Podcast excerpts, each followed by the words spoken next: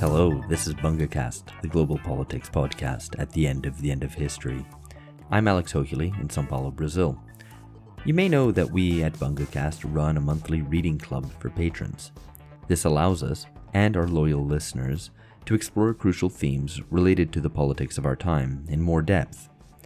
Toward the end of last year, we explored the idea of techno feudalism across a range of readings. The idea behind this techno or neo feudal thesis is that gaping inequality and the undoing of the working and middle classes is moving us toward something that isn't even capitalism anymore. New property relations are supposedly emerging, with technology playing a central role in domination. The start of this year has seen artificial intelligence enter public discussion like never before, driven in part by the release of multiple iterations of ChatGPT. So we thought we would take the opportunity to release a Reading Club episode from late last year, specifically on artificial intelligence, and release it to everyone. So, in this episode that you're about to hear, we discuss the recent book, Inhuman Power Artificial Intelligence and the Future of Capitalism. Just to let you know, this year's Reading Club focuses on the themes of freedom, legitimacy, and globalization. And we're going through works by Martin Hägglund, Jürgen Habermas, and Giovanni Arrighi. If you'd like to join us on our explorations and tool up with the knowledge to understand the political, economic, and social crises ongoing today, please do sign up at patreon.com slash bungacast for $10 a month. In doing so, you'll also get access to at least two more exclusive episodes a month, which include unique analysis from us, extended interviews with some of the sharpest guests around, and plenty more. So we do hope to see you there, and we hope we'll be seeing much more of each other. For now, though, here's episode 306 on AI capitalism.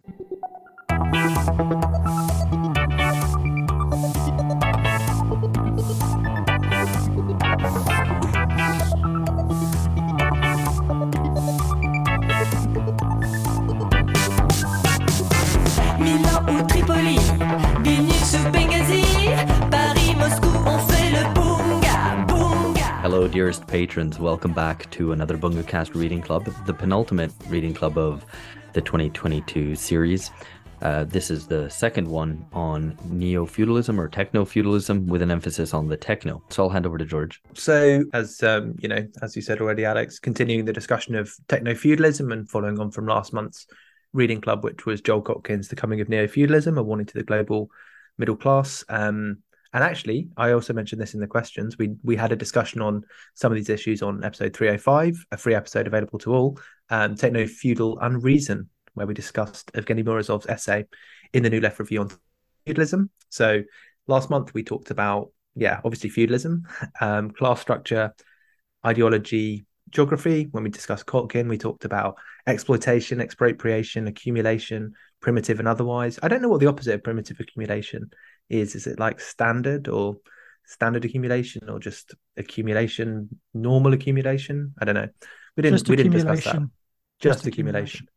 As in justice. So like I mean that's Well, kind of it- it- true, well, I guess that is the point. It is just accumulation because it's all done by the rules rather than Yeah. through violence. Oh my god, you nerds. Stop. fair exchange is no robbery, um, as they say. So, if you want to understand that that comment in its context, go back to uh, last month if you haven't listened to it.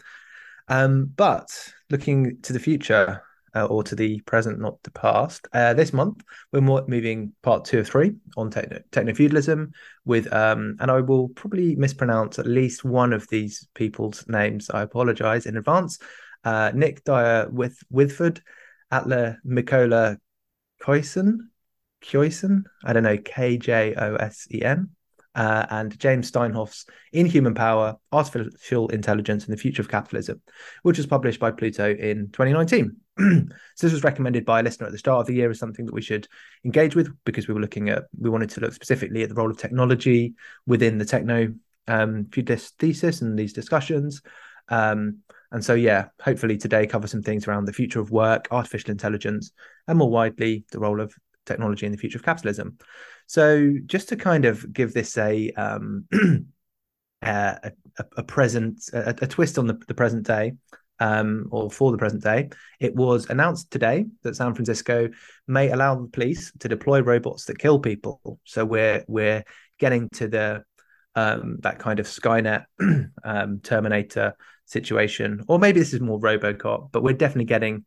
Um, you know, it's, it's, shit's becoming real now. If you go to, if if you live in San Francisco, at least, um, you could have a um, police robot that is able to deploy lethal uh, force. So, what, what, do you guys make of of, of this? Uh, is this um, a great step forward in the political community's ability to um, uh, implement the rules that it's that have been chosen by all, or is it um, a little bit more dystopian? Uh, I mean, here's here's one where I'm sympathetic to the defund the police types. Um, I think actually, you know, here uh, as we'll come on to discuss, a lot of the question of AI revolves around how imminent you think it is, how possible uh, you, you think a lot of the deployment of more sophisticated AI, AI is, and secondly, whether you think it's good or bad. And here's one case where I think it's probably relatively soon and very bad. And the reason for that, in part, is because it doesn't uh, rely on um, turning a profit effectively, right? So you have um, elements, arms of the security state, whether it's at the kind of federal level or state level or wherever else, um, able to basically, you know, pay for robots, right? Killer robots. Now, that doesn't I don't know how, the degree to which artificial intelligence is actually involved in those, but in any case, it seems like the the the bit about AI and robotics, which is the scariest and the the kind of the the element which will be implemented soonest, at least amongst uh, the the kind of scary parts of it, right? And I like, yeah, it it, it does where, it does frighten me. So where I demur from what Alex said is the I think the the defund the police argument actually leans into the AI killer robot argument, right? In the sense that obviously um, the two things kind of dovetail, they intersect um, because obviously, you know, the idea is, oh, we have this um, kind of problematic police force that refuses to implement the gender sensitivity and racial awareness training that we send them to, and therefore it'll be much easier if we can just kind of program, you know, robots to do this. Um, and so I think there is like um, the arguments for deferring to AI, you know, um, I think those kinds of arguments will dovetail very well with the um, critiques, some of which are in this in the book, in fact, about the you know kind of the inevitably gendered and racialized and minoritized um, patriarchal structures of global capitalism, whatever have whatever have you.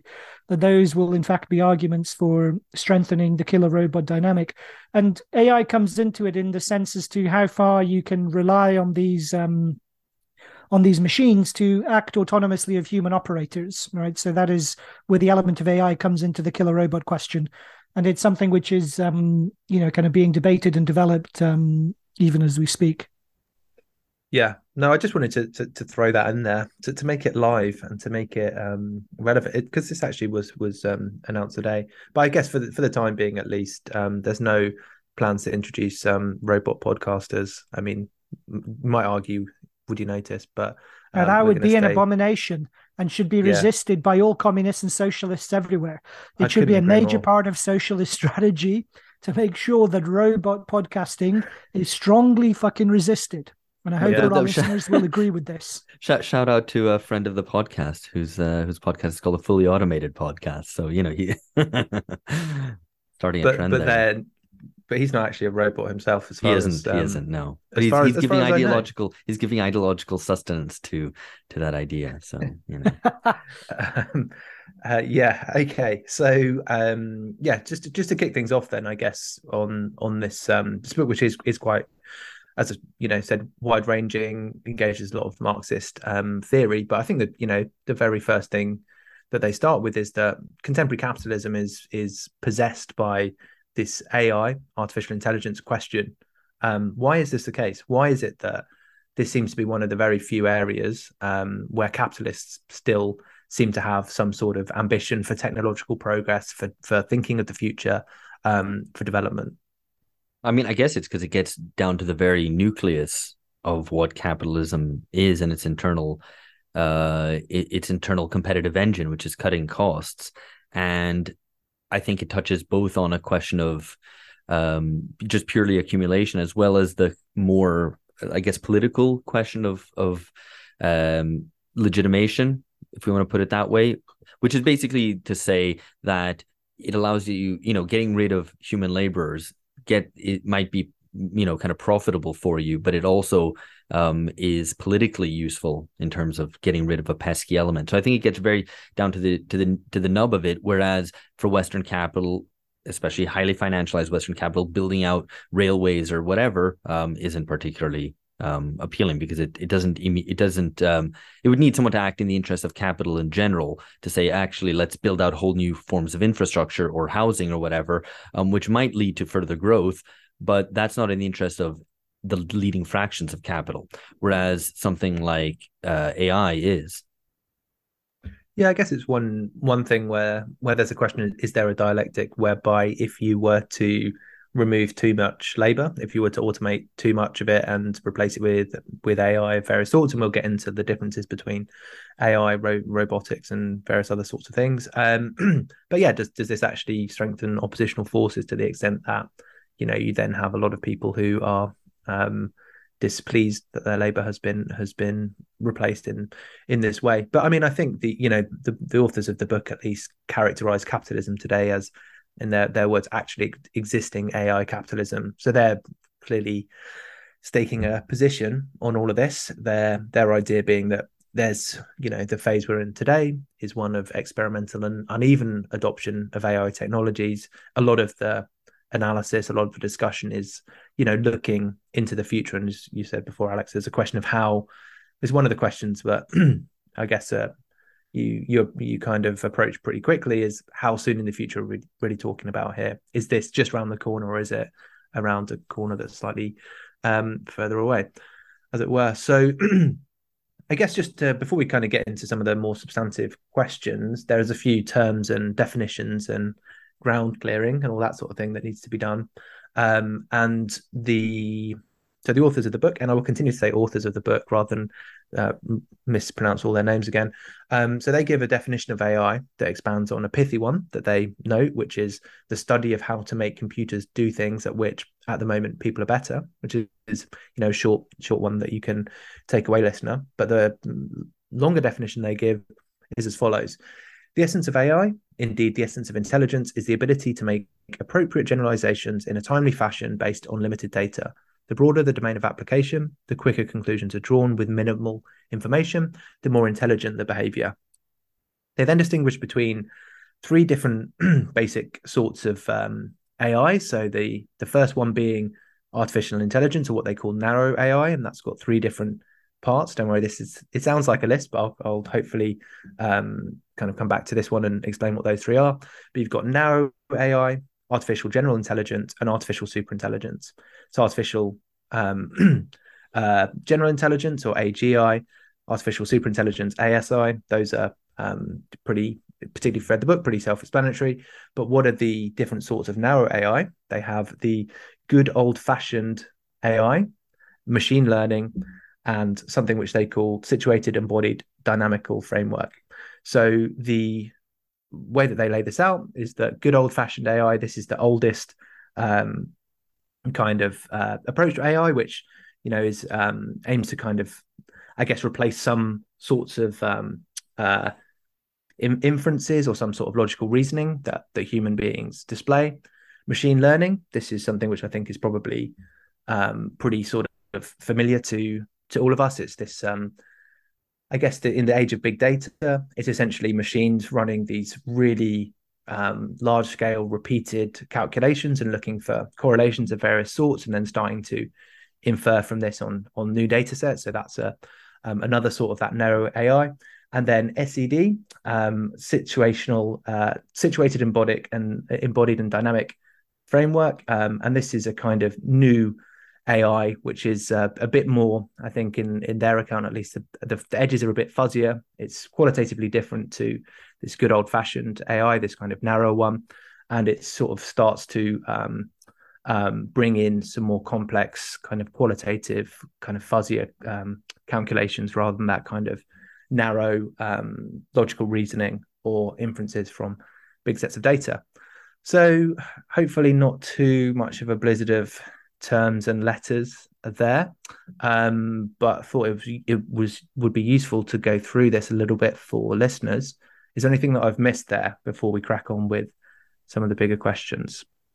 Uh, nothing specific, but I would, um, I just kind of, I would say, I think, I think it opens up really well. I mean, there's some, I've got issues uh, with the kind of overall argument we'll come to in the course of the discussion, but I did just want to say how much, um, how impressed I was with um, how effectively they summarize some of these tropes and they make digestible some otherwise kind of you know you hear lots about ai kind of uh, in the business press um, and you know more kind of mediocre renditions in other media. And so i thought it was a very you know from the political and social scientific viewpoint i thought it was a very effective summary of the different outlooks and trends. Um, and all of that was really impressive. The only thing i'd say which um, would you know kind of by way of opening up our discussion i suppose which they don't mention and hopefully without preempting it is um, how much the whole era is founded on the or exists in the context of cheap money um, and they open up with the tale of kind of a one of these kind of heroic Silicon Valley entrepreneurs um, desperately looking for funding for his venture capital project in AI. Um, and that, you know, this book is a couple of years old now. And so it's only now that the era of cheap money is kind of receding into the past that it becomes more visible. Um, but, you know, that's, I think, a question is how far AI is an artifact of um, the era of cheap money, at least as far as we know AI at the moment. And I thought some of the lines they have are brilliant, like this point about um, how common it is now that AI plus UBI has become the formula for techno progressive social democratic thought. They have some, you know, some genuinely barbed Mm, and effective insights, I thought. And that AI plus UBI is true. Like it genuinely is kind of um, very dominant among a certain strain of kind of left progressivism as um, a solution to so many of our problems. And not just, not just left progressivism. I think that's an important point. No, indeed, and I mean they, you know, they do talk about kind of the, um, you know, the uh, how ABI, UBI, sorry, how UBI kind of breaks down politically, and how it's, um, you know, how enamored certain strains of some of the creepier kind of more oligarchic libertarian right, how enamored they are of UBI as well.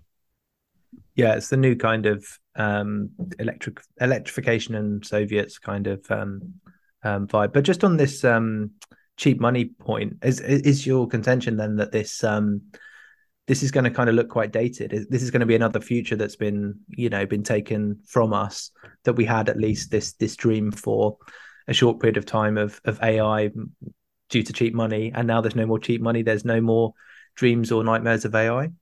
No, so I wouldn't go that far. I think, I mean, AI will continue to, um, you know, I think they will continue to make progress in AI and to embed it in the functioning of various kind of aspects of the economy.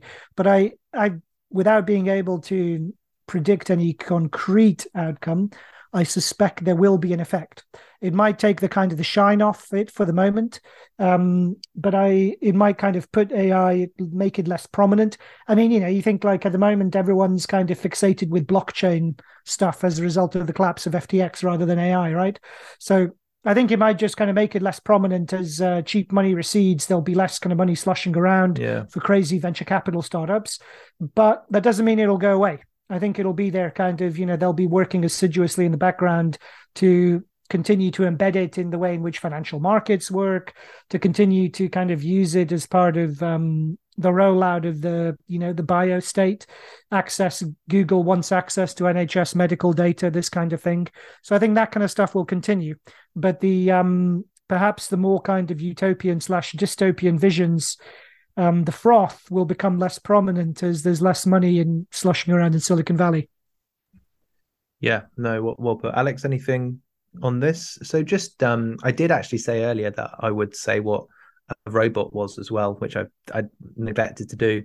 But um yeah, the I think this is the standard definition is that it's an artificial device that firstly it can sense its environment and act on that environment. Secondly, that it's embodied, so that intelligence has a has a kind of um uh a, a container, which you might say AI or AGI or ASI, like there's a question as to whether these have to be embodied. And thirdly, um, it can autonomously, i.e., without human direction, carry out useful work. So it's got sense, it's got a body, and it can do some work. So that's a that's a robot uh, for you. I'm not sure how useful that will um, will will be for your for your weekend listener, but um, good good to know perhaps. Okay, so AI and you know the, the political aspects of of this. So the, the approach of the book is definitely, and they you know um, lay this out in very much in the Marxist tradition, and they draw on a lot of Marx. Um, and so the sort of starting point that they have, I think, theoretically, is that under capitalism, and this is you know an old an old idea. Things assume the appearance of human powers while people are treated as things. So AI, in their opinion, is the concrete manifestation of this. It's this this embodiment of the abstraction um, by which things assume human powers, um, and so they follow this by sort of. And I think this is an important thing that they draw out throughout the, the whole book. They see AI as embodying the contradictory potential of capitalism. So, on the one hand, uh, free humanity from the exploitation of labor um, for the purposes of, of, capital accumulation. But on the other hand, potentially offers capital freedom um, to freedom from humanity, that is, as a biological barrier um, to accumulation. So, what do we make of this? This idea that AI could sit, you know, I think it's often thought AI can liberate um, humanity from the demands of labor. But what do you guys what did you guys make of this? The possibility that they raise that AI could liberate capital from labor. Well, That's always the, been the dream. I mean, I think yeah, it's what's the strength I think of the book is that they very firmly see all the discussion and um, use of AI very much in the that kind of trajectory. That it's not something to do with a transformation in computing power or um, you know the use of neural networks or whatever, but given a certain context of social relations, it is in fact just a reiteration of the of the very nature of capital, right? As um, as an automated process that seeks to dispense um, that seeks to dispense with human labor, but can never do so. Um, and so that's I think they they maybe you know the the gloss is perhaps missing um, in this because I think what they or the element that they might miss is that the to a certain degree the fact that capital can't dispense with that it requires human labor to valorize itself um, is a critique of capital, right? That it keeps on recreating um, exploitative labor conditions despite the way in which it pushes technology forward. And they develop this kind of um, you know in the book by talking about how there'll always be the um you know the extension of crude and primitive forms of labor in tandem with the development of um, super technological kind of breakthroughs. And so i thought it was very effective. Um you know the the dis but the in a way the dystopian idea of um the skynet kind of dystopian vision is it's that kind of fantasy of capital of which is fully released from any integration or um, dependence on human labor, but that it can't actually do that. You know, that's part of Marx's critique that capital requires human labor in order to exist by definition. Um, and so I think that's you know that's worth stressing because it also, if Marx is right, then it's also a check you know, kind of it um, indicates that there's a barrier to some of the more far-flung utopian and dystopian yeah. imagine, imagination of what AI could become or do. Yeah, I think Yeah. it um it's it's interesting to to counterpose the kind of Skynet dystopia or the the Matrix dys- dystopia to the sort of monsters or fears that you know people in the 19th century had.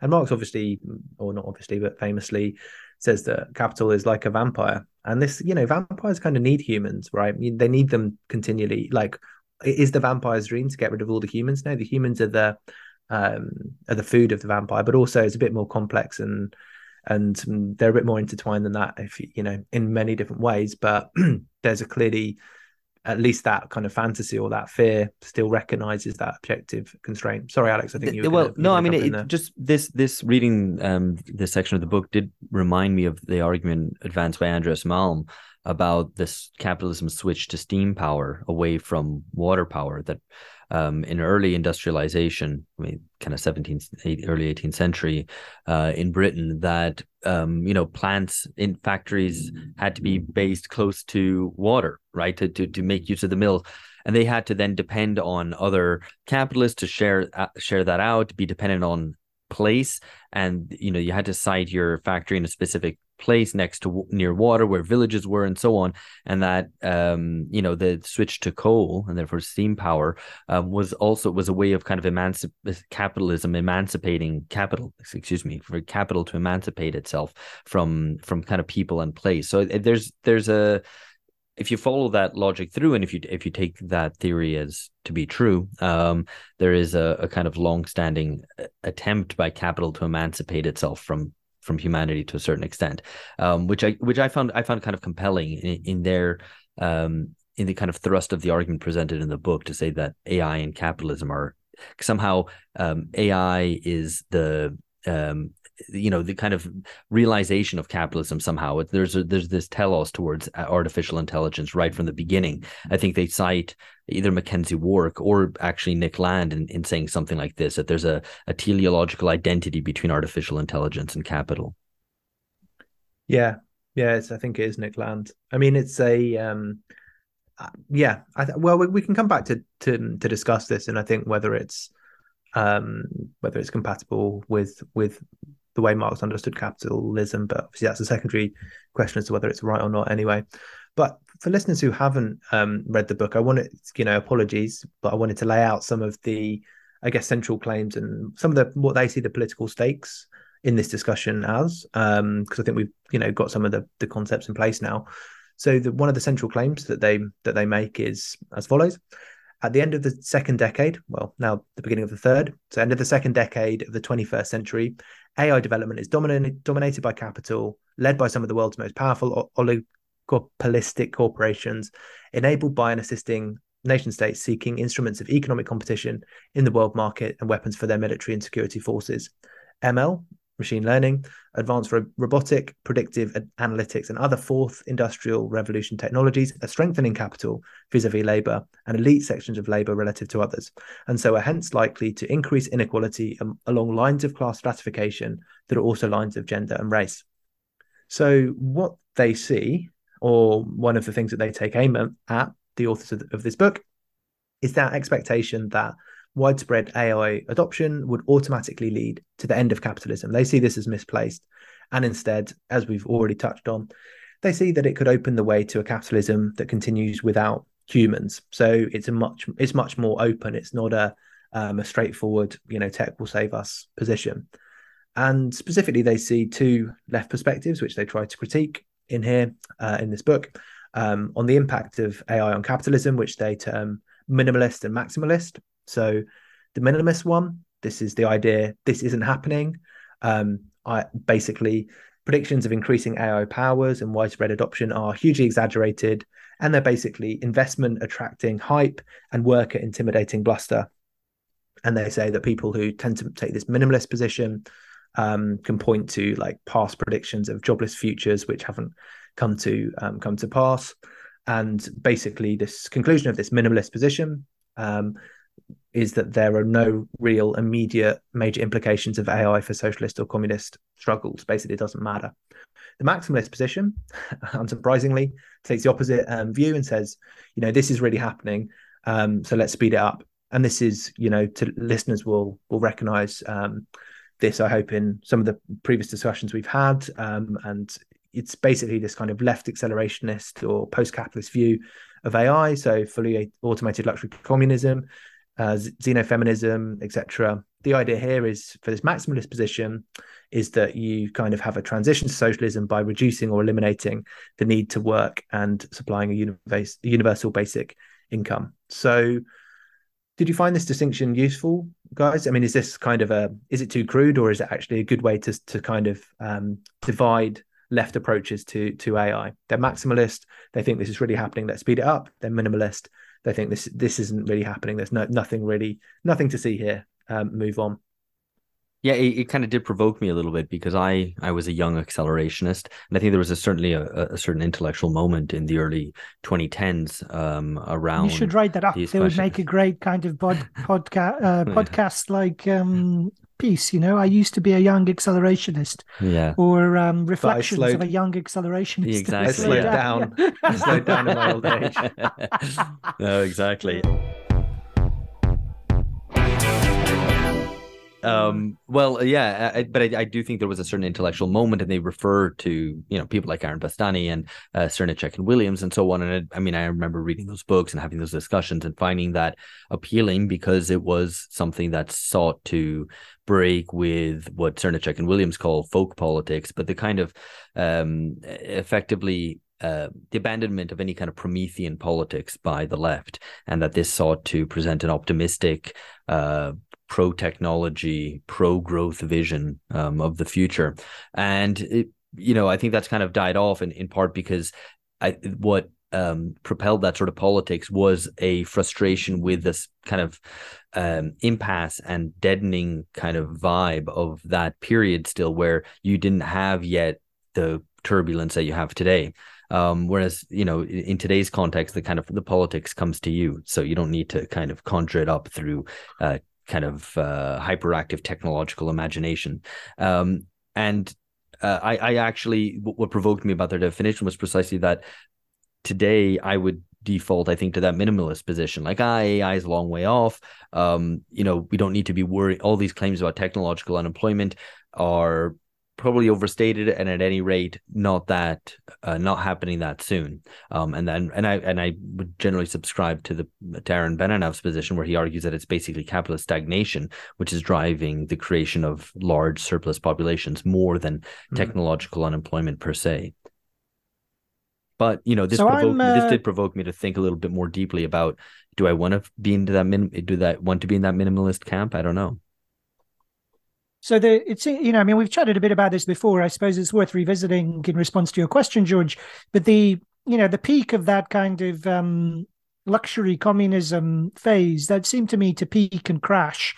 It was the frothy. It was the frothy kind of um, well, or the froth of the peak wave of Corbynism. It seems to me and left populism.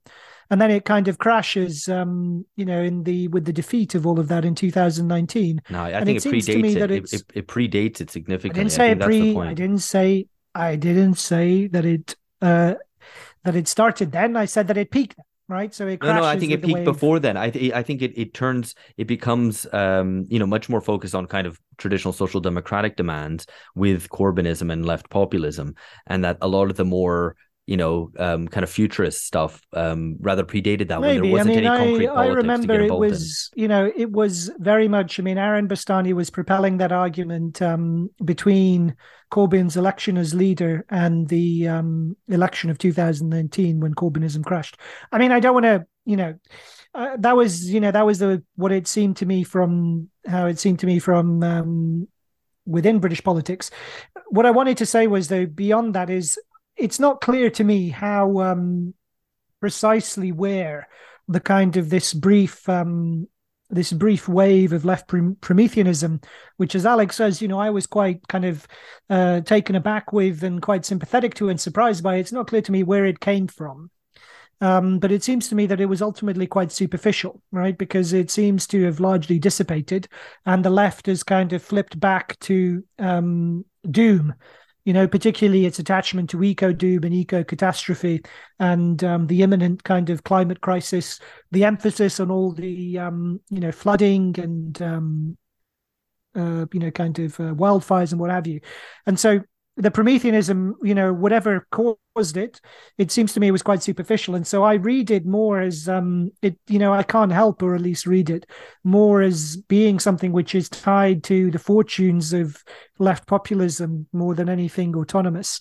So once left populism kind of failed, um wasn't going to kind of crash into power, uh, the Prometheanism faded away, and you know it's kind of the left has retreated back to its um, kind of gloomy prognoses of ecological collapse, and the best that we can hope for is survival, rather than actually implementing a kind of a program of radical social transformation. So I think that's um, you know that's part of it. Uh, the problem, I think, with the framing of minimalist and maximalist, though, right, is that it forces you when it's framed in that way. It forces, you know, kind of any um, rational kind of or outside observer to want to kind of find some moderate position in the middle. And so I think whenever you frame something in maximalist or minimalist terms, it kind of forces everyone into the middle effectively. So I wonder if it's better to kind of think about how you know what the presuppositions are that are shared between the maximalists and the minimalists more than kind of looking for the point that you want to adopt on on this kind of you know um artificially constructed spectrum Yeah, no, I think I think there's definitely something to that to that first point that you made, Phil. That the maybe it's it's dated already to the extent that this book was probably written in like 2017, 2018, if it was published in 2019, and so now you have kind of minimalist, maximalist, that little you know a little less popular than it was before previously, and now you have catastrophist is is a bit more um present in any discussion of the left. I think the the doom the doom uh, ladenness needs to be needs to be remarked on. Um, that at least there was. I don't. I don't. I, you know, the term Promethean gets thrown around a lot, but at least it was optimistic. Like fully automated luxury communism was a moment of, of um, you know, maybe utopianism, but at least there was some, uh, some kind of underlying kind of uh, hope or or good vibes there.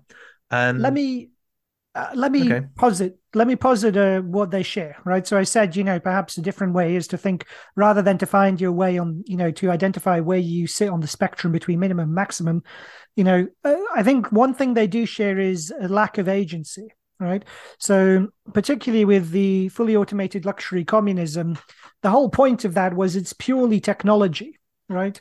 So the argument was you know in the same way that the um the early the kind of proto proto Protestants in medieval Europe didn't have access to a printing press, and that was why Lollardy um, failed where Martin Luther succeeded was because Martin Luther had a printing press. And they, you know, I remember Aaron Bastani makes the same case. The reason communism couldn't work in the 20th century wasn't because of a political failure. We don't need to, you know, investigate all the kind of dredge up, all the kind of um, dig through the ruins of Trotskyism and Maoism and Stalinism and all that, because it was like Lollardy, right? They didn't have the technology. Whereas now with um, biogenetics, with AI, with um, all these new technological breakthroughs, we're in a position to do what they were incapable of doing. Um, and this, you know, I mean, this wasn't just a kind of a logical fallacy, but the, you know, the um, it figured in the 2019 election because the um, and I hear, I hope all listeners and particularly George will appreciate what I'm about to do in bringing this conversation around. Because in the 2019 election, they promised, like everything, they promised broadband communism for the masses, right? Enormous public spending and everything else, but they refused to respect the vote of the 2016 referendum. So they deliberately eschewed agency. And to that degree, I think the fully automated luxury communism and the more modest kind of program that was offered in the 2019 Labour platform were of a piece, right? In that they simply entirely eschewed questions of agency. And I think the minimalists do that too, right? Or in as much, in as, much as they kind of dismiss, um, you know, they dismiss AI, they're still kind of stuck with the problem that there is no um, political way to break through the impasse. So maybe I, you know, I'd suggest or hazard that maybe what the minimalists and the maximalists both share is probably a similar skepticism towards agency, political agency. I mean, I'm I'm I'm always willing, if I'm chairing or hosting it, to allow the discussion to come back to to Brexit. That's absolutely fine by me. But I don't think Revisit the trauma quite- always. You know that's that's a problem. you need to you need to I mean- overcome that. Well, I don't think it is quite so plausible what you were saying um, with respect to minimalism um, as as with respect to maximalism, because Yeah. maximalism is like is like yeah, this is this is happening. Let's speed it up. We we you know this is a kind of we don't need to do anything other than just speed up things which are already happening. Well, now we don't need to do anything, but we will. We the, the the doing will come in the future, right? So we're gonna Yeah. accelerate, force the contradictions, and then we will have all this stuff to take over in the process of revolution and and then communism. Um, so it, it kind of to to a certain extent it does postpone agency, if not kind of writes it out entirely. Um, but sorry, carry on because I, I do agree with what you're getting at. Yeah, but then but then with the minimalist, it's like this doesn't solve like this doesn't if the if the fundamental minimalist like uh, gambit is this doesn't really change anything. Like the, fundamentally, the political stakes aren't aren't aren't qualitatively altered. It's still the same. You know, there's that old kind of Engels idea that we've got the technology for communism already. It's a political problem. I think to the extent that that it's phased, it's posed, and this is, might be a specific sort of of um Gamonista minimalism, which you know that's that's fine if that's what it is. But like, yeah, the, the minimalist position is this is secondary, or the te- or not even the secondary, just the the political is one thing and the te- technological Yeah. is another. That that's absolutely right, George. It, it is basically the game remains the same, and it, it- I think what what is shown, what what sheds light on that um, point, um, and what what brings it into contrast is the author's own attempt to um, not just do a Marxist critique of AI, but to do an AI critique of Marxism. And their AI critique of Marxism precisely suggests that there is a qualitative change with um, not with AI as it currently exists, but as it might come to exist, and that that does change the game. Now, that doesn't mean they necessarily write out agency, political agency from the story, and we can come on to discuss whether they do or don't. But the issue there is more just that the the the core the political coordinates become radically not even political coordinates, but the social coordinates become altered by um, kind of Hmm. mass uptake of artificial intelligence.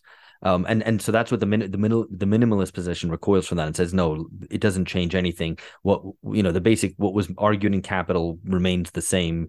You know, 150 years on. Um, Yeah, sorry, it just just made me think, because you know, just as you were discussing that, that in some ways one of the central questions of this AI, like of, of this book of AI, or that's maybe not that we would say is missing, is that question of agency. And this is this is when we were discussing conspiracy theory. I think Timothy Melley's book that came out really clearly that they're they're sort. I don't want to you know push it too far and say that they're the same, but there must then there are some similarities um, between like the AI sort of vision of the future and what that says about agency and the current problems with it, and um, conspiracy theorizing as well. But we can Go, actually, can can I let me that just add something onto Yeah. that because I do think there is some, there is, I guess, an agency panic to take up the Melley um, argument with regard to the fears of AI, right? That we're going to be, that we're going to be completely written out of the story of of history. And I was going to say human history, but it's precisely not. It's of, of inhuman history of um, probably not even history anymore, but of just of the future. Um, and I think that that is something that's quite real, but also you know, to the extent that that might be a real possibility, I think we magnify it in our fears of it because it that is more a reflection of our lack of political agency more than it is of the fact that we're going to be all made completely redundant, useless populations and so on. Yeah, no, I think that's that's yeah, nicely put. It, it's always the case, isn't it? Right, the the fears of the projections of the the problems at the at the moment. You know, you, doesn't tell you about the future; it tells you about the present. Always Yeah. these kind of um, uh, approaches. But anyway, there's there's quite a few more things to to discuss. Um, one of which is, and we won't go into it in too much detail here, but they do touch on the reconfiguration debate. Um, and one of the questions which comes out of this um, is basically, and this is you know crude summary, is whether the more developed technology becomes, the easier it will be to produce communism. So we previously discussed um, some issues around this when we discussed Jasper Bernes' work, as well as Wolfgang Streeck's piece in the New Left Review, Engels' second theory, technology, warfare, and the growth of the state. And Streeck takes quite a, I guess, a pessimistic view on this, or he's he, you know, partly through reading of Engels, he comes to this conclusion that essentially technology in recent decades has disproportionately advanced in the fields of information management, useful for surveillance, and in warfare, control of populations. So, I guess the question here is Does the development uh, of technology make communism easier or more difficult to produce, or does it depend? I guess we kind of touched on some of these questions already, but just to, to put a finer point on it. I thought this part of the discussion was, you know, it was actually, how should I say? I mean, it was uh, genuinely kind of honest and open. I thought, um, and I thought, you know, the points. I mean, this was. It, I'm not familiar with the discussion outside of, um, you know, the way they've rendered it about the fact that, um, to some degree, you know, I accept the idea made by one side in the debate that the technology of capitalism that any kind of future society would inherit would inevitably be stamped by capitalism. So it's not just kind of, you know, neutral machinery where you just change the person who's pulling the levers and pushing the buttons, but that it is itself kind of a whole, um, you know, it's structured in all sorts of ways that reflect the society in which it emerged. So it's not neutral. I accept that. on the other hand, you know, it seems to me that there's also, you know, the idea that this necessitates some kind of fragmented insurrectiony, insurrectionary kind of, um, I don't know, anarcho-syndicalist response also seems to me to be misplaced. And the, to that extent, the debate, at least as it's rendered by the authors here, seems to me to be again kind of missing the sense of um, it's ultimately a political question, not a technological one. You know, and I don't know that it's so important how far technology will shape these kinds of issues because the most prominent and important questions are those of, um, you know, politics, which is to say, state power. Um, who runs, you know, who isn't, who's in charge, and how do they rule, and in what ways are they accountable? Um, those basic questions of politics seem to me to be more important rather than you know the um, how far uh, technological structure would imprint a future social hypothetical kind of socialist society. I mean, I don't, I don't want to put too fine a point on this, but isn't that to a little bit evasive, Phil? Because in, in you know to take the example of the debate that is set up in the book between Jasper Bernes on one hand and um, uh, sorry, remind me of who who was kind of on the other side of that debate, uh, Alberto Toscano, um, about you know to what extent you can just seize the seize the tools or or they need to be reconfigured and or whether their ability to be reconfigured. And Jasper Bernes proposes this much more you know romantic image that it all has to be kind of local. We need to set up local councils and not try to seize the kind of big AI global infrastructure. Um, so uh, I, you know, that is the political question. It obviously is something that is tightly interlinked with technology and how it's understood, but that is the political debate, right? So I don't think it's an, I don't think it's an evasion, and I think for you to say, oh, it's, it, the, let's remember the political question. No, that that kind of mischaracterizes what is what is at stake and what's going on there. I don't have a particular position on it. My my, I would lean more towards the reconfiguration possibility that the the tools can be seized. Not all of them because a lot of them are you know like a like a hammer that Sylvester the cat in a Looney Tunes cartoon uses to bash the mouse over the head. You know what what good is this massive mallet to to this mouse um if he takes it over? That its whole purpose is to bash the mouse over the head. So there's certain you know obviously surveillance technologies and various other forms of social control which are or, or even you know the kind of um, some of the logistics networks which um, are only make sense premised on the kind of production of commodities. Um, so uh, yeah, I think I think it's I think it's complicated basically, but I, I do think that sure. that debate there is is a political one. I'm not sure, you know, like the surveillance, you know, a lot of that is, um, you know, a lot of that I think, you know, you could make a, a good good case for it that it's very effective. A lot of it is very effective technology for helping you identify more quickly and efficiently what you want you know? So when amazon or google kind of tracks um you know the websites i visit the purchases that i make and what have you um and it collects that data and it can use it to refine what is made available to me you know that sounds you know that sounds to me like it's effect what make effective. What makes it creepy is the fact that i have no control over it or very limited and remote and heavily mediated control over it. Whereas, you know, if if I lived in a society that was um, uh, organized with more worker power, and I had, you know, equally kind of more control, direct control over conditions of the conditions of my labor and everybody else's, then you know that technology would be less creepy by default. Mm, but aren't you being, uh, you know, kind of an anarcho syndicalist yourself? Because I mean, what you're proposing there is a economic democracy within consumer capitalism right? And the whole the whole no, point of it mean, is that the, no, the amazon no, amazon recommendation systems is all about getting you to buy more stuff. And there to would be without buying into any sort of degrowth notions or anti-consumerism or whatever there would be a reconfiguration of what you know desire effectively that wouldn't be turned towards necessarily you know consumer goods right? I think um, i'm not so... i don't think I, I'm I'm not making a syndicalist point. I'm making a point about centralized. You know, you need centralized control um, that integrated everyone effectively. And so I would, you know, your your consume the consumer would feel um, you know less uh, less manipulated because the processes through which um, you know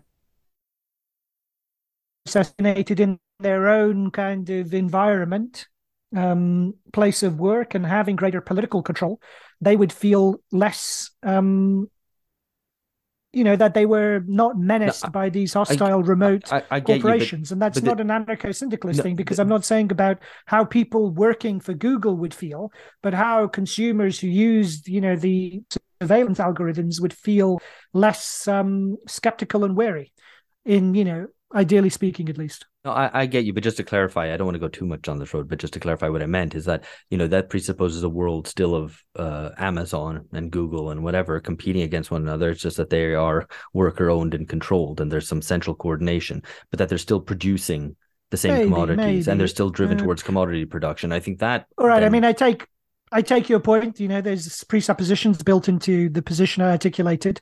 Um you know i accept that. And i guess that's a whole other, comp you know much more complicated debate about um what the nature of a transitional society would look like. Yeah, maybe it's maybe it's more than uh, Amazon plus worker power.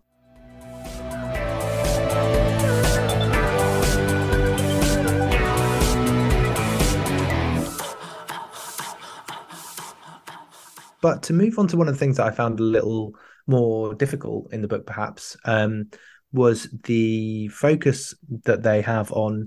They talk about AI capital, and at many points in the book, just capital um, rather than capitalists. So this, you know, not completely um, um, never before seen approach that some Marxist theory does have, which is you know focusing on on the role, the historic kind of agency of capital um, rather than capitalists.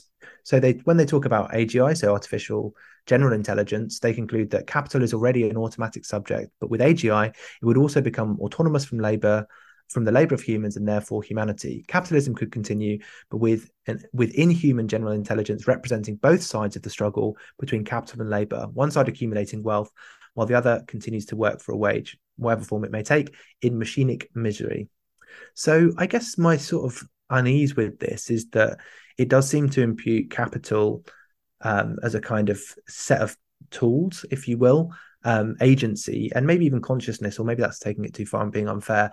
But it does seem to do this like prior to um, AI, which is conscious. I mean, am I reading too much into this? And uh, are they have they got it wrong about how class and technology? yeah, I'm, I work? think no reading that I think the, the line into it. about it being an automatic subject i mean that is you know that's simply taken directly from marx's account of capital um in volume one. So i mean that i think you know that in as much as marx is um correct in that you know they're not they're not adding anything to that. Um i think when they go with the agi the agi idea is something which would go beyond it and it would become autonomous from the labor of humans. You know that is the kind of the dystopian fantasy. Um and that if that did happen uh it wouldn't be you know it wouldn't actually meaningfully be capital at all. It wouldn't be meaningfully capitalism because the whole point of marx's analysis is the interdependence of wage labor and capital variable capital and um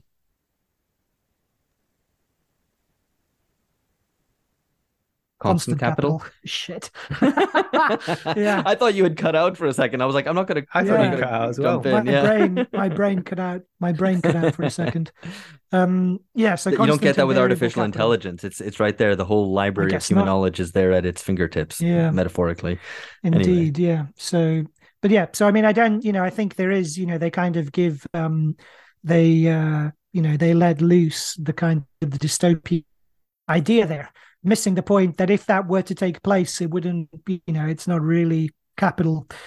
Um, I- and can I make again, a I, mean, I suggestion think this here? is part I- of Marx's critical critical dimension of of uh, or critical critique of capital is the fact that it keeps on recreating the need for the need for labor in this form.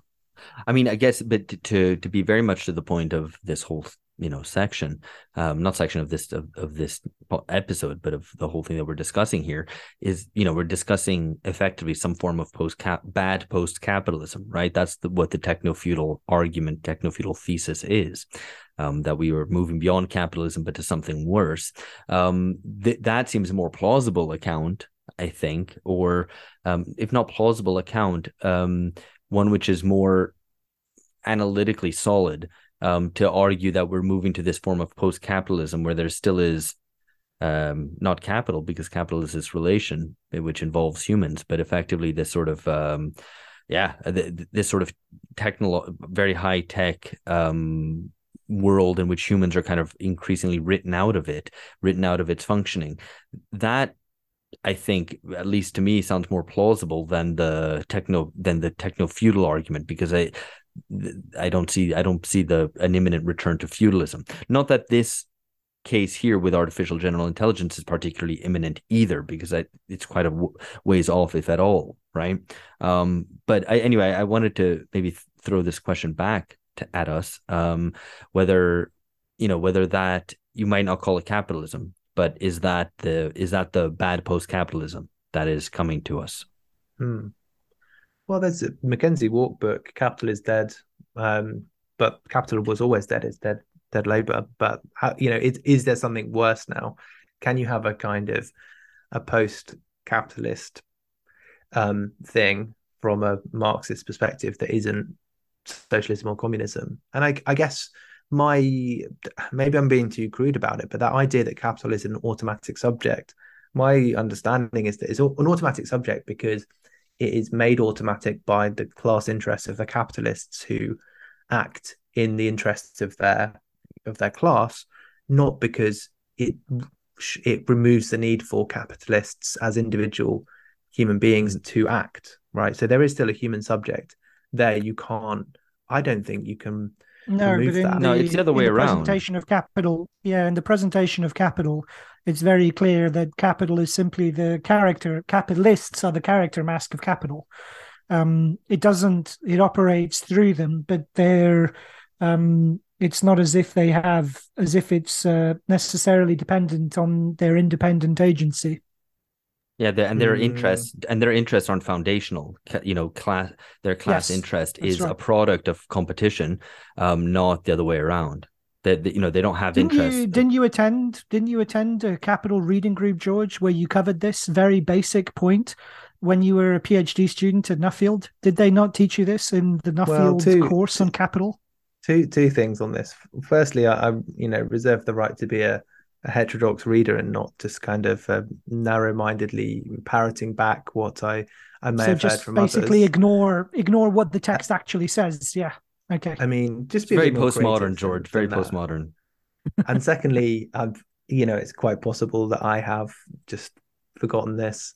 Um, but we've had some of these mar- Marxological disagreements before, where it's been two versus one, and then I've, I, in my own mind, at least, been um, vindicated and later revealed.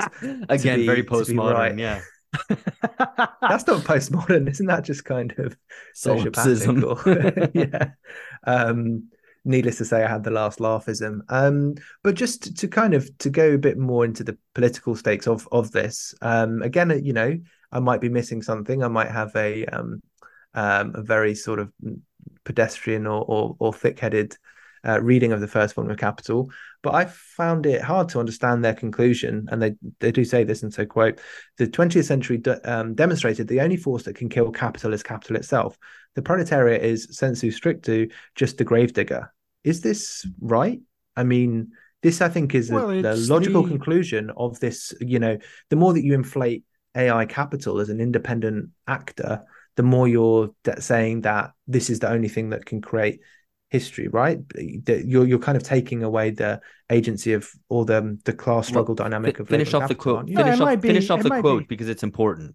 Because I I, I don't Okay. think it's making it a, a, an abstract point. It's a, a historical point. So the, the quotation continues. In 1917 in Russia and in 1949 in China, revolution arose from intercapitalist war. End quote. Discuss. So I think I mean it, it's I mean it's the basis it's the very basis of um of the possibility of uh, capital capitalism being uh, overturned is the fact that capital subverts itself.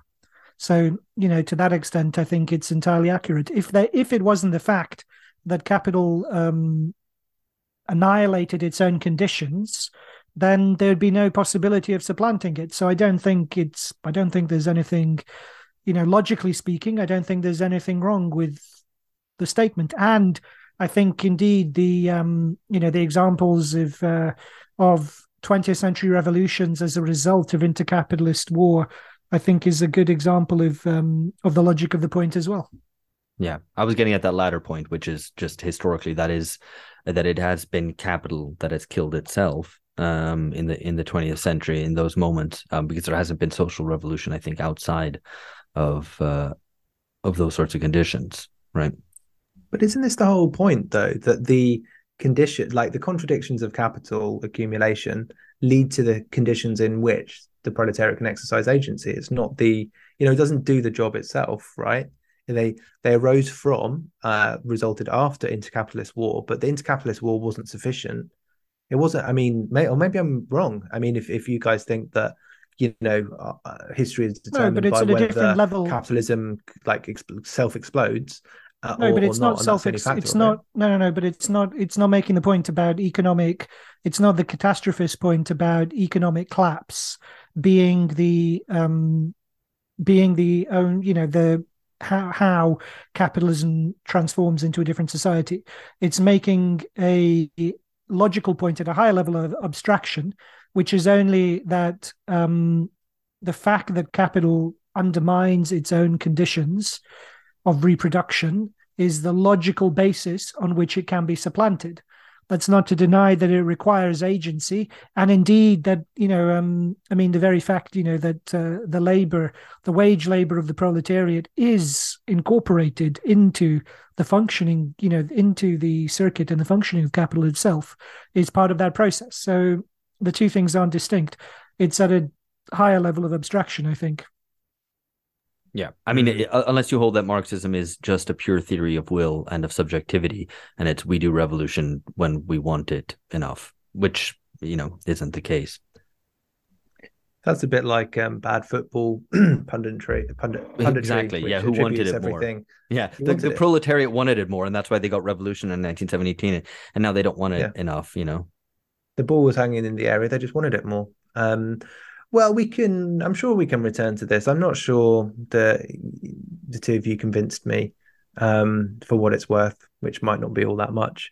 Um, but I think there is a a kind of prob- I think this is probably related, and so to I guess move on to this kind of maybe final kind of bigger theoretical question. Um, they de- they specifically um, in the conclusion um, note that their argument isn't a defense of classical humanism, human exceptionalism, and species sovereignty, and instead they conclude that communism too should indeed must be inhuman. So this is kind of a an interesting way to put it. Um, and so they note that um, AI modes of production have their own ath- ath- anthropogenesis, thus producing different kinds of human, and that the human that possibly emerges from the struggle against AI capital will be different from the human that went into it. So, you know, this idea that, you know, human nature is no fixed abstraction present in each individual, it's the ensemble of so social relations, it's produced by a specific sort of society. And they see two two paths basically out of our current situation. The first is a kind of transhuman communism. So, this idea that the human in a communist society may reappropriate transhumanism and kind of technologically rework itself. And so, a nascent communist society could either choose or be forced by ecological ca- uh, collapse, perhaps, or the aftermath of war. This is a quote to radically modify the physical human, uh, physical form of the human, including its cognitive apparatus, metabolic system, and body. So that's the first first idea, transhuman communism. The other is eco-socialism. So the alternative form of communist inhumanism is ecological. To struggle for human autonomy from capital is also to struggle for recognition of the ecological and human enmeshments and imbrication that capital obscures and obliterates. The other um, kind of possibility is capital dominated, like inhuman capital dominating inhuman labor forever. So two different sorts of inhuman communism. Um, what did the two of you make of this? These inhumanisms? I know I- this was the weakest, most kind of the you know least convincing, and this kind of the way in which it's formulated by you know the idea of oh my you know classical humanism and species sovereignty. Oh my God, you know God forbid that we have any of that. Human exceptionalism. You know what a terrible crime. Um, I mean, this is it's. I suppose it's striking that even it seems to me, you know, with um with a very um with a fairly you know sure grasp of a sophisticated classical um, Marxist political economy, they still let some of these arguments slip from their hands by indulging this kind of deep green wokery at different points. So I mean, look, I mean, in, in as much as um, you know, as they concede themselves, um, and consistent with kind of even classical social theory preceding Marx, let alone Marx himself, that um, part of the nature of humanity is its own self transformation through its agency. Then to that degree, um, you know, transhumanism is kind of, um, you know, is kind of an ideological um, echo of that, and it can be folded into it. In which case, all of this stuff about inhumanism and transhumanism becomes redundant because it's folded into a very um, you know, very uh, basic understanding inherited from Enlightenment and post Enlightenment social theory. Insofar as they try to go beyond it, then it seems to me it's, um, in fact, you know, uh, in re- replicating the very thing that they've criticized, which is that what they're talking about in this kind of idea that we need a communism, a kind of an inhuman communism, which is integrated, plugged into these um, you know superhuman kind of systems that are functioning throughout the cosmos and the planet and the ecosystems and all of this. It is in fact that kind of um, bad ai that kind of dystopian ai vision of a cybernetic future in which humanity is entirely kind of obliterated or its independence and uh, separateness is just kind of bleached out. And you have this um, homeostatic system that functions independently of humanity. Mm. And that kind of vision is, in fact, just, you know, that is the AI vision. So what they think they're dressing up is kind of this, um, you know, inhuman communism as something which is better than the communism of the 20th century is, I think, just, in fact, a garbled, the garbled expression of the AI capitalism that they're criticizing. I'm not sure I read it like that. I mean, I I had it more as a sort of techno techno Buddhism um, of of this sort of um, yeah, you know, loss of. But isn't of, that of, just uh, that's again that's Silicon Valley ideology, right? Techno Buddhism. Nah, I mean, it's another I think kind I, of aspect. I think they're different things. But anyway, I mean, I, I, I, the the the initial point that you started off with, Phil, I, I entirely agree with. I think that. Tra- to the extent that you want to call it this transhuman communism, I think is kind of inherent in the communist or certainly a Marxian communist idea from the start. And as you say, kind of potentially even kind of predates that in social, eh, uh, you know, kind of Marxism and social theory. Um, I think that was well put. Um, that you know, a new mode of production would uh, itself change humanity, and that we might seek to alter ourselves um, bio- our biological bodies and minds even um, in a conscious liberatory way in a in a truly free society. I don't have any problem with that, but I did they did also lose me on the kind of ecological points because it didn't seem to be saying we're going to use all this technology that we have to um, create to to basically have true human mastery so you know taking climate change as a as a case where you have an incomplete human mastery where we're able to um, create this whole world and civilization for ourselves, but are unable to deal with the negative feedbacks of that. Um, you know, true human mastery would be able to live in quote unquote harmony with nature, and I put big scare quotes on that. Um, you know, in, in such a way that we have um, are better able to control the the kind of natural world and perhaps leave parts wild if we want and so on.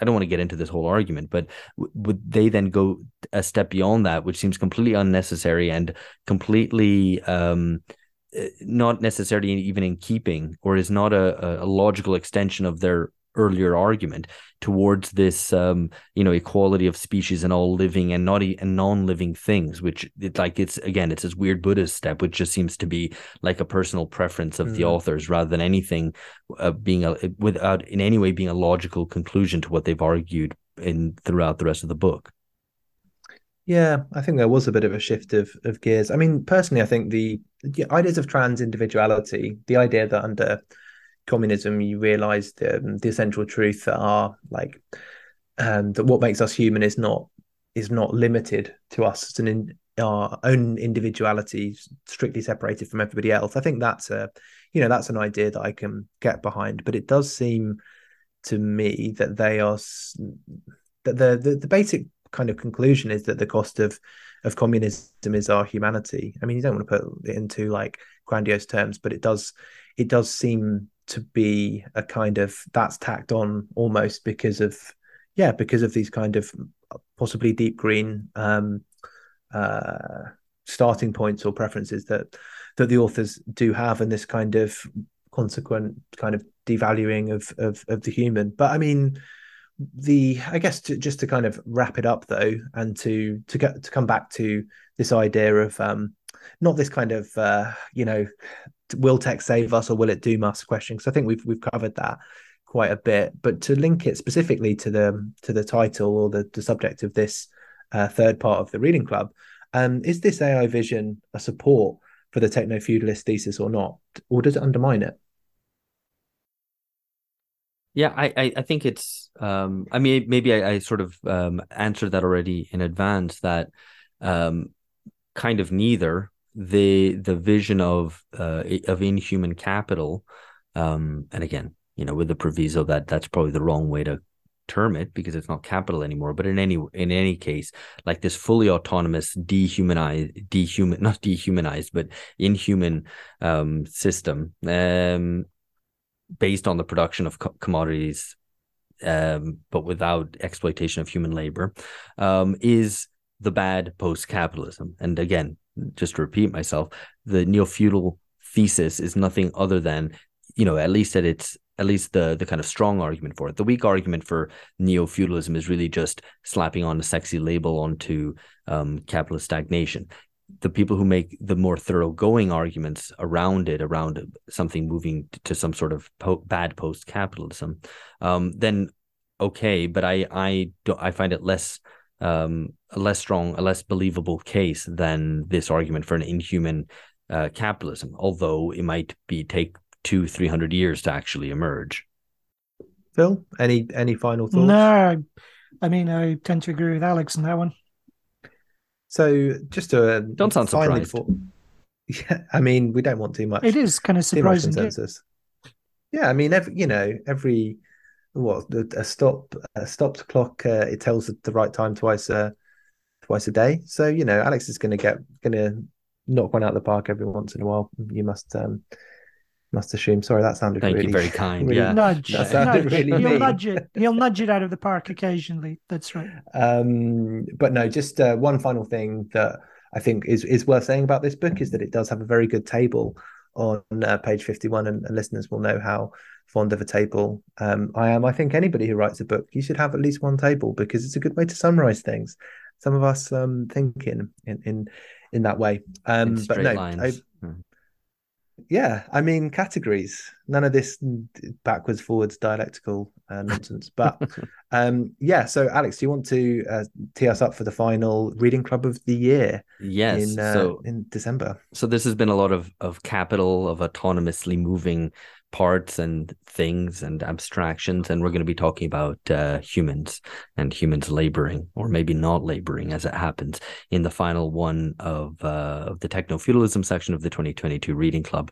Um, we're going to be discussing works by Ruy Braga a Brazilian theorist on uh, precarity as well as on uh, as well as by Guy Standing who uh, kind of tread similar ground um, so that will be um, we're going to confirm the date to that because it'll be running into the sort of end of year uh, Christmas period. So we're going to confirm when exactly that'll be recorded. But again, do send us in questions and also answer uh, answer send us answers, not just questions. God damn it, um, help us out here. Um, but yeah, no, do do comment on this episode. Um, what you thought of it. Um, some of you might work in AI or kind of related fields and might have more insight into um, the more technical side of things that we might have glossed over. So please do uh, let us know, or if you've disagreed with our interpretation, um, let us know. Um, but no bots, please. Okay, catch you next time. Bye bye.